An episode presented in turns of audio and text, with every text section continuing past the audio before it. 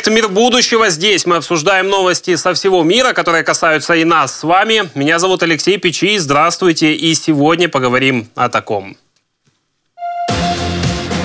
Подготовка к встрече Зеленского и Байдена вышла на финишную прямую. О чем договорились Кулеба и Ермак с американскими партнерами во время визита в Вашингтон. Израиль на пороге новой войны. Не успели Иерусалим и Тегеран обменяться угрозами, как ливанская группировка Хизбалла, поддерживаемая Ираном, тут же нанесла ракетные удары по территории Израиля. Подробнее расскажу в выпуске. Разведка США получила первые доказательства реального происхождения коронавируса, но с их обнародованием возникли проблемы. Почему? Об этом далее. Подготовка будущей встречи Владимира Зеленского и Джозефа Байдена вышла на финишную прямую. Напомню, украинский президент ранее заявлял, что ждет от встречи конкретики и понимания. И именно об этом ранее в Вашингтоне и говорили украинские представители. Накануне состоялась встреча между госсекретарем США Энтони Блинкином и министром иностранных дел Украины Дмитрием Кулебой. Обе стороны заявили, что будущая встреча двух президентов станет очередным шагом к укреплению стратегии стратегического партнерства между Украиной и США. Отдельно стороны акцентировали внимание на дальнейшем развитии украино-американского партнерства в области безопасности и военно-технической сфере. Об этом, к слову, я рассказывал в одном из предыдущих выпусков, но коротко напомню, что во время встречи Зеленского и Байдена будет подписано три важных документа, которые, во-первых, реально позволят сильно укрепить украинскую армию, в том числе и передовым оружием, а во-вторых, откроют Украине путь к обретению статуса союзника США вне НАТО. После встречи Блинкин и Кулеба заверили, что отношения Украины и США останутся на высоком уровне, и встреча Зеленского и Байдена только укрепит их. Мы хотим, чтобы этот визит был продуктивным, чтобы он принес множество результатов, которые выведут наши отношения на новый уровень. Мы считаем, что это в интересах не только Соединенных Штатов Америки и Украины, но и в интересах региона, который я представляю, где необходимо продвигать демократию, где необходимо продвигать процветание и где в первую очередь должна быть обеспечена безопасность. Мы вместе выступаем за сильную Украину, которая может защитить себя от внешней агрессии и также будет продолжать жизненно важный процесс реформ, чтобы еще больше укрепить свою демократию и свою экономику. И мы сравним наш взгляд на ряд других региональных проблем. Я с нетерпением жду нашей совместной работы. В офисе украинского президента подчеркнули, что значительное внимание было уделено ситуации на Донбассе и совместным усилиям по противостоянию вооруженной агрессии России, а также теме реформ в Украине.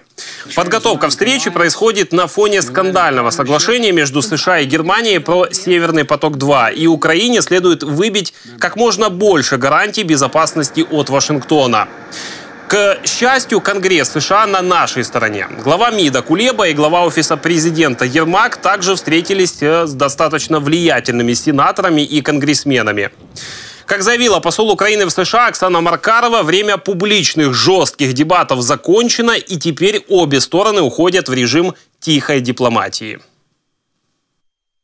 Теперь у нас будет три недели тихой дипломатии, когда мы вместе с американскими партнерами будем работать над реализацией оговоренных конкретных планов о встрече лидеров Украины и США. Выходим на финишную прямую подготовки визита номер один.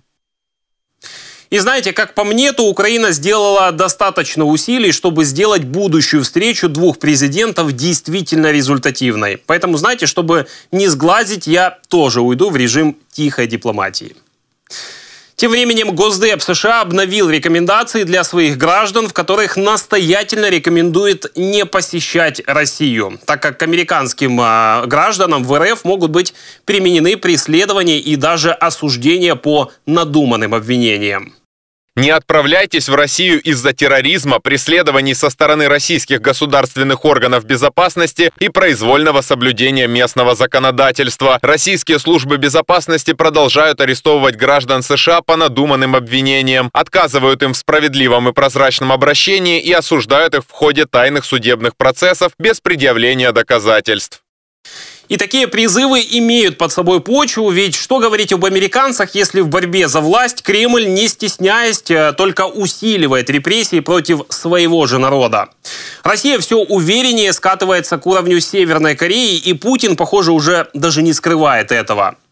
Главный оппонент Путина Алексей Навальный давно за решеткой, все его ресурсы заблокированы, а фонд борьбы с коррупцией признан экстремистской организацией. Все больше сторонников Навального получают тюремные сроки или бегут из страны. Более того, угроза нависла даже над теми, кто жертвовал деньги фонду, ведь это теперь расценивается как финансирование экстремизма.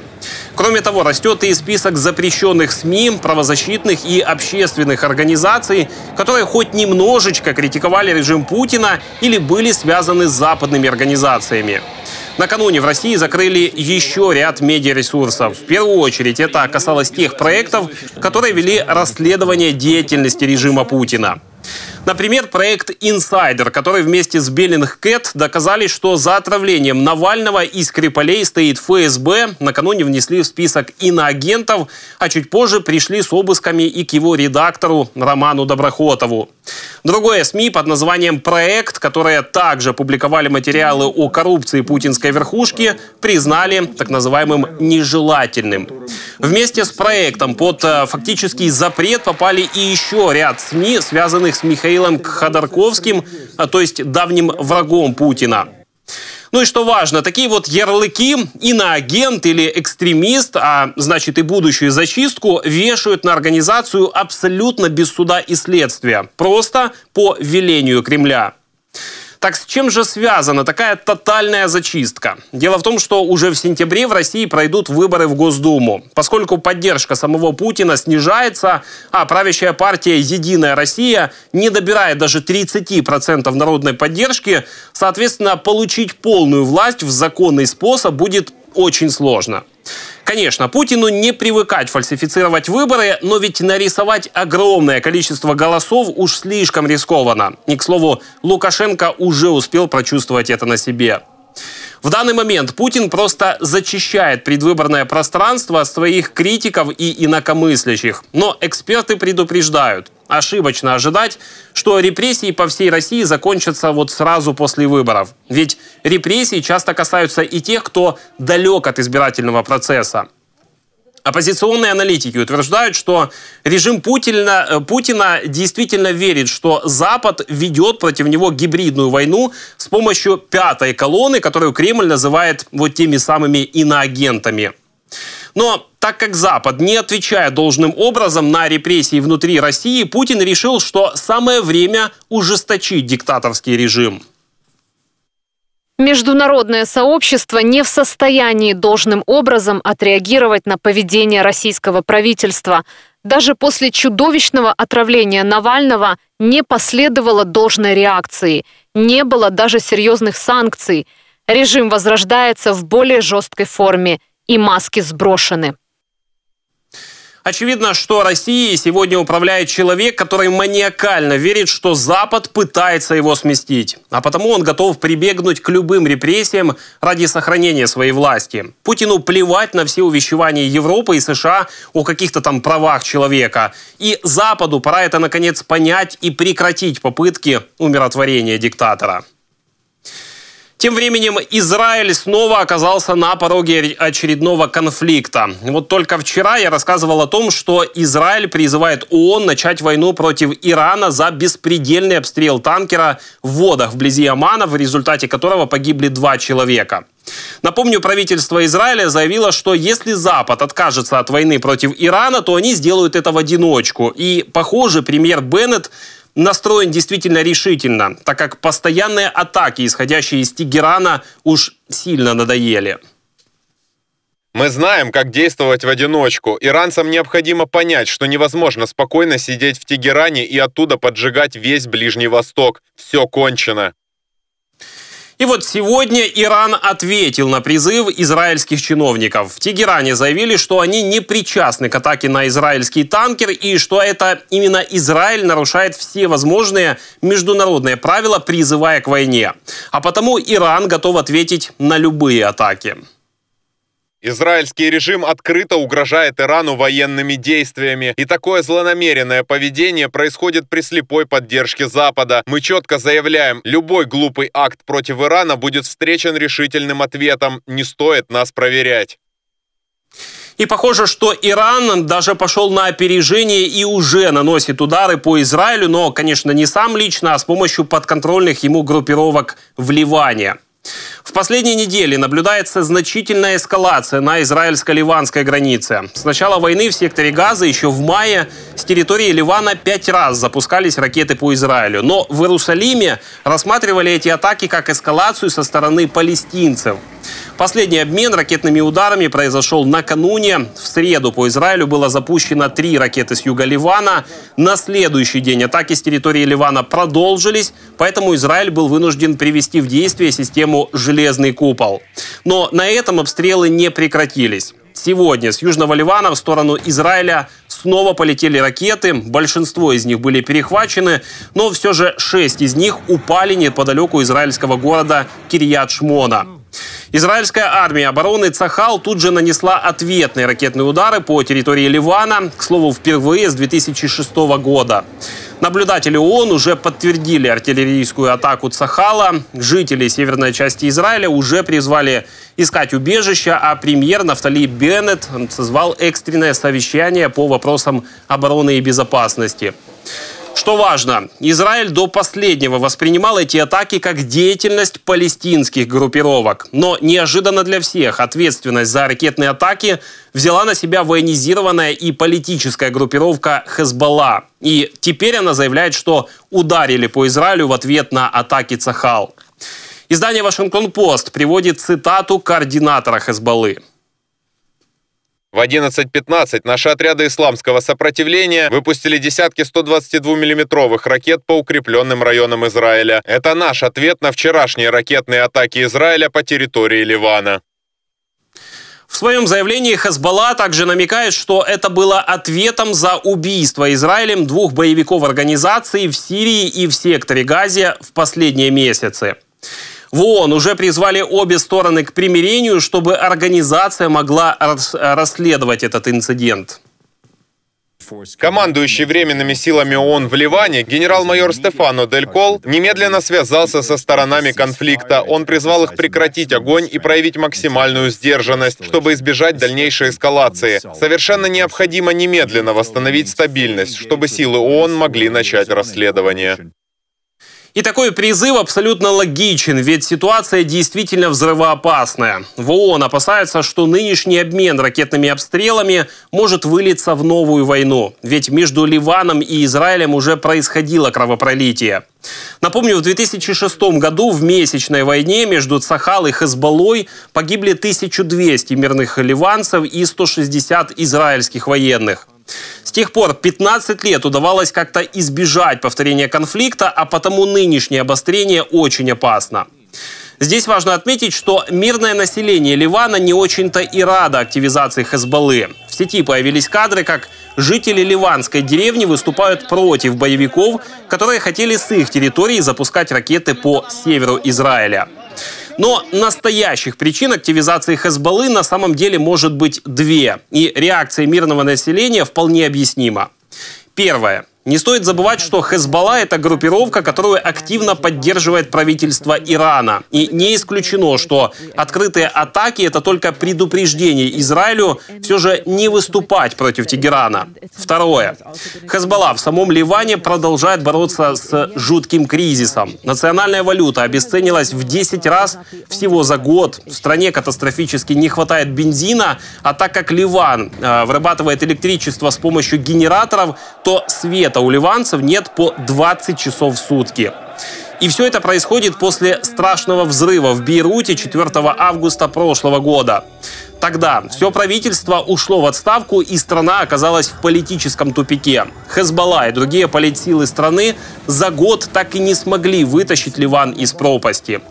К тому же, по странному стечению обстоятельств, в среду, как раз в тот день, когда Хезбалла начала ракетные атаки по Израилю, в Бейруте прошли массовые акции протеста в день годовщины взрыва в порту. Люди выступали против нынешней политической элиты страны, в том числе и Хезбаллы. Боевики же, в свою очередь, ответили народу резиновыми пулями и слезоточивым газом. Поэтому можно предположить, что эскалацией против Израиля Хезболла просто пытается скрыть внутренние проблемы. К тому же Иран в этом может сильно помочь, ведь ослабление Израиля Тегерану только на руку. И переходим к следующей теме. Американцы приблизились еще на шаг к решению главной загадки последнего года. Откуда взялся коронавирус? По сообщению CNN, CNN, которая ссылается на собственные источники, спецслужбы США заполучили гигантские объемы данных об исследованиях, которые Китай проводил в Институте вирусологии Уханя, города, где были зафиксированы первые случаи инфицирования COVID-19. И вот этот гигантский каталог, полученный американцами, содержит э, генетические данные, взятые из образцов вирусов, которые изучали в этой лаборатории. По мнению некоторых официальных лиц США, именно эта лаборатория могла быть источником вспышки коронавируса. Напомню, в конце мая президент США Джо Байден дал своим спецслужбам 90 дней, по истечении которых они должны сообщить истинное происхождение COVID-19. В рамках этого отчета я попросил указать области дальнейшего расследования, которые могут потребоваться, в том числе конкретные вопросы к Китаю. Я также просил, чтобы эти усилия включали работу наших национальных лабораторий и других агентств нашего правительства по расширению возможностей разведывательного сообщества. И эти 90 дней, отведенные Байденом, истекают уже в этом месяце. Поэтому для спецслужб осталось дело, ну, так сказать, за малым. Преобразовать гору полученных секретных данных в полезную информацию. А объем действительно огромный. В Уханской лаборатории изучали как минимум 22 тысячи образцов различных вирусов. Спецслужбам приходится использовать суперкомпьютеры в национальных лабораториях Министерства энергетики США. Однако на этом проблемы, связанные с процессом дешифровки, не заканчиваются. Дело в том, что полученная информация написана на одном из диалектов китайского языка, распространенном на севере Китая и с использованием узкоспециализированной лексики. И вот тут разведка сталкивается с тем, что можно назвать дефицитом кадров. Ведь помимо знаний китайского языка, участники расследования должны обладать достаточной квалификацией в области вирусологии и при этом иметь необходимый уровень доступа к секретной информации. Очевидно, что есть ученые, которые прошли проверку на безопасность. Но кто из тех, кто прошел проверку, говорит на китайском языке? Их очень мало, и нужны не просто какие-то ученые, а те, кто специализируется на биологии. И так вы видите, что задача не из легких. Однако всех этих усилий может быть все равно недостаточно. Ученые, ознакомленные с расследованием, уверены, что полученной информации самой по себе не хватит, чтобы установить, возник ли вирус в лаборатории или же впервые появился естественным путем. Спецслужбам все равно придется собрать воедино и другие улики и подсказки, чтобы выяснить истинное происхождение пандемии. Наиболее ценными техническими данными в этом контексте являются генетические последовательности, записи в базе данных и информация о происхождении образцов. Но также важно время и условия, в которых эти образцы были получены. Сейчас США рассматривает две теории в качестве основных. Одна склоняется к естественному происхождению вируса, другая к искусственному. В администрации Байдена заявляют, что окончательную точку в этом вопросе поставят не разведчики, а все же ученые. Хотя в то же время Сенат призывает Байдена не игнорировать и явные усилия Китая по сокрытию серьезности и масштабов вспышки COVID-19. Мы также считаем, что расследование должно касаться усилий Китая по предотвращению международного расследования происхождения коронавируса и других действий, предпринятых властями КНР для сокрытия природы вируса и его передачи. И хотя республиканцы в Конгрессе США склоняются к тому, что вирус попросту ускользнул из лаборатории в Ухане, представители американской разведки утверждают, что пока рано делать какие-либо выводы. А само расследование в первую очередь призвано исследовать природу вируса, пути распространения и способности к мутации. Все это необходимо не для того, чтобы обвинить Китай, а чтобы научиться оперативно реагировать и предотвращать будущие пандемии. Что ж, на этом я прощаюсь с вами. Каким будет мир будущего благодаря или вопреки сегодняшним событиям, обсудим уже в следующий вторник. Проведите хорошо эти выходные. thank